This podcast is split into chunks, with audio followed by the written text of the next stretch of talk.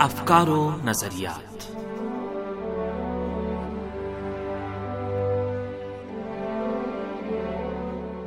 آپ عزیز سامعین خدمت میں تہا شمیم اور مریم زہرا کا سلام عرض ہے۔ سامعین پروگرام افکار و نظریات کے ساتھ حاضر خدمت امید ہے کہ پروگرام بھی آپ سب کی توجہ کا باعث بنے گا۔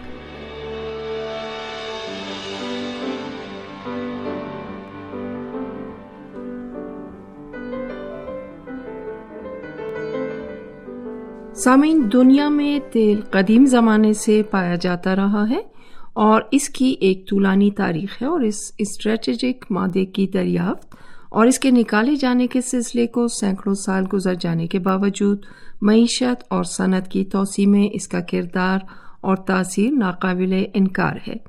لیکن خام تیل سے سو فیصد وابستگی ایک بڑے اقتصادی چیلنج میں تبدیل ہو گئی ہے۔ رہبر انقلاب اسلامی حضرت آیت اللہ لزما سید علی خامنائی نے بارہا اپنے بیانات میں خام تیل کی فروخت کے کم سے کم استعمال کی ضرورت پر تاکید کی ہے۔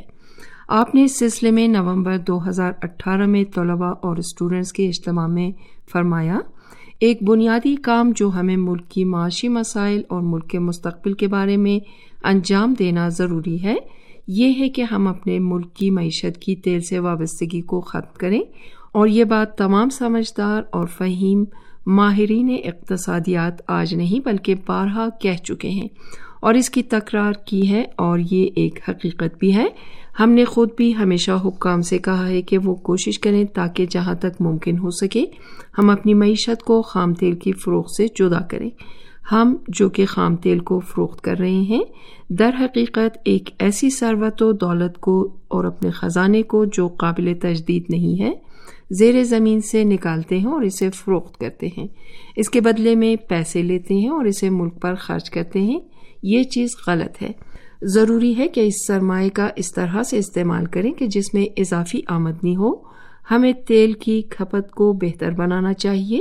ہماری معیشت کی اہم مشکلات میں سے ایک تیل سے وابستگی ہے۔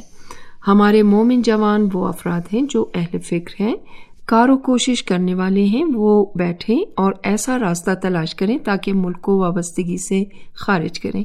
ان دنوں بہت سے ممالک خواہ تیل سے مالا مال ہوں یا نہ ہوں، ان سب کی یہ کوشش ہے کہ ان مواقع، گنجائشوں اور اسٹریٹجی سے کہ جس کی انہوں نے اپنی صنعتی اور اقتصادی ترقی کے لیے منصوبہ بندی کی ہے، اس صنعت کی توسیع کے لیے ضروری اقدامات عمل میں لائیں۔ در حقیقت، تیل کی صنعت تیل سے مالا مال ملکوں اور جو تیل سے مالا مال ممالک نہیں ہیں، دونوں کے لیے اہم ہے۔ یہ ممالک خواہ وہ ہوں کہ جو تیل نکالنے اور فروخت کرنے کے ذریعے اپنے ملک اور معاشرے کی ضرورت کے مطابق آمدنی حاصل کرتے ہیں، یا پھر ایسے ممالک ہیں کہ جو پیٹرولیم مصنوعات تیار کرنے کے ذریعے اپنے پروڈکٹ کو دوبارہ فروخت کرتے ہیں۔ سامن تریلن کارل تیل کی رونق اور تیل پر انحصار کرنے والی حکومتوں کے زیر عنوان اپنی کتاب میں لکھتے ہیں کہ تیل کے ذخائر سے مالا مال ملکوں کو لاحق سیاسی و سماجی بحرانوں اور اقتصادی مشکلات سے اس امر کی نشاندہی ہوتی ہے کہ ان کو چیلنجز درپیش ہیں۔ اس کتاب میں اس جانب اشارہ کیا گیا ہے کہ تیل کے ذخائر کا اصلی فائدہ ان ملکوں اور معاشروں کو پہنچتا ہے کہ جو خام تیل کی فروخت سے پرہیز کرتے اور اس اسٹریٹجک مصنوع پر مخصوص ٹیکنکس بروکار لانے کے ذریعے اپنی معیشت کے لیے کئی گنا آمدنی کے حصول کا باعث بنتے ہیں۔ رہبر انقلاب اسلامی نے گزشتہ سال جون کے مہینے میں تیل کے بغیر معیشت کے حقائق کو بیان کرتے ہوئے فرمایا تھا، تیل کی معیشت یعنی خام تیل کی فروخت پر بھروسہ کرنا ہے اور یہ ہماری معیشت کے لیے ایک نقص ہے۔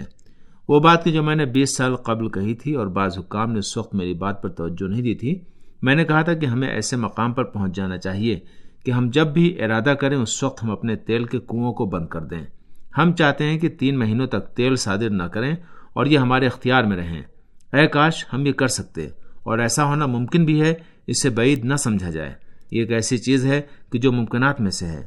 اب کہا جاتا ہے کہ خریدار ہمارے ہاتھ سے نکل جائیں گے۔ اور اس طرح کی باتیں تو ان سب کے لیے راستے موجود ہیں۔ ہم خود کو تیل کا اسیر نہ بنائیں۔ آج ہم تیل کے اسیر ہیں۔ ہم تیل کی مٹھی میں ہیں۔ تیل بھی ہمارے ہاتھ میں نہیں ہے۔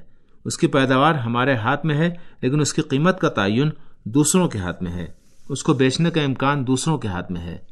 اس پر پابندی لگانا دوسروں کے ہاتھ میں ہے۔ ہم تو در حقیقت تیل کے اسیر ہیں، لیکن حقیقت تو یہ ہے کہ تیل کو ہمارا اسیر ہونا چاہیے۔ تیل کو ہمارے اختیار میں ہونا چاہیے۔ یہ قطعی اور حتمی پالیسی ہے۔ تیل ایک قومی سرمایہ ہے، اگرچہ تیل کا سرمایہ برسا برس بعد ختم ہوگا، لیکن بہرحال ایک دن تو ختم ہونا ہی ہے۔ ہم نے عادت سے بنا لی ہے کہ تیل کو یعنی اس قومی ذخیروں کو زمین سے باہر نکالیں اور اسے ایڈڈ ویلو ٹیکس کے بغیر ہی بیچ دیں۔ ہمیں اس کام کے لیے کام کرنا چاہیے۔ تاکہ ایڈڈ ویلو ٹیکس مل سکے۔ ہم تیل اور گیس سے چاہیں تو مصنوعات بنا کر کئی گنا آمدنی حاصل کر سکتے ہیں۔ گیس کے شعبے میں تو کسی حد تک پیٹرو کیمیکل اشیاء بنائی جا رہی ہیں، لیکن تیل تو ایسے ہی فروخت ہو رہا ہے۔ یہ ہماری بنیادی خرابیاں ہیں، اس لیے ہمیں روز بروز تیل سے اپنے لگاؤ اور وابستگی کو کم کرنا چاہیے۔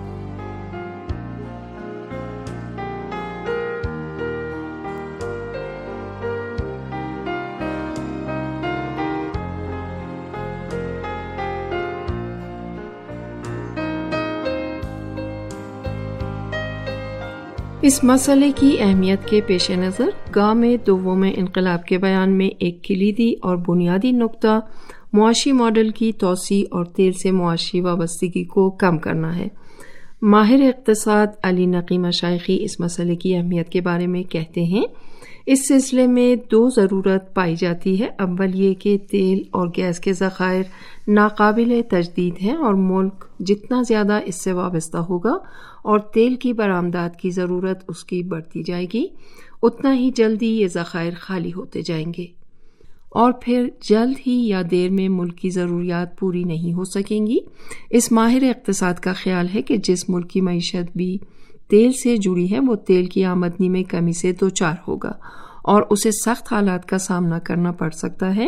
اور دوسرا نقطہ یہ ہے کہ جب ملکی معیشت پوری طرح سے تیل سے ہی وابستہ ہو، تو جب بھی تیل کی قیمت سیاسی وجوہات کی بنا پر کم ہوگی۔ اب یہ قیمت کا اتار چڑھاؤ ممکن ہے، ٹیکنالوجی تبدیل ہونے کی بنا پر ہو یا عالمی معیشت میں اتار چڑھاؤ کی بنا پر ہو۔ بہرحال، اس اتار چڑھاؤ سے ملک کی معاشی صورتحال میں مشکلات پیدا ہو جاتی ہیں۔ اس لیے ضروری ہے کہ ملکی معیشت تیل سے جدا ہو۔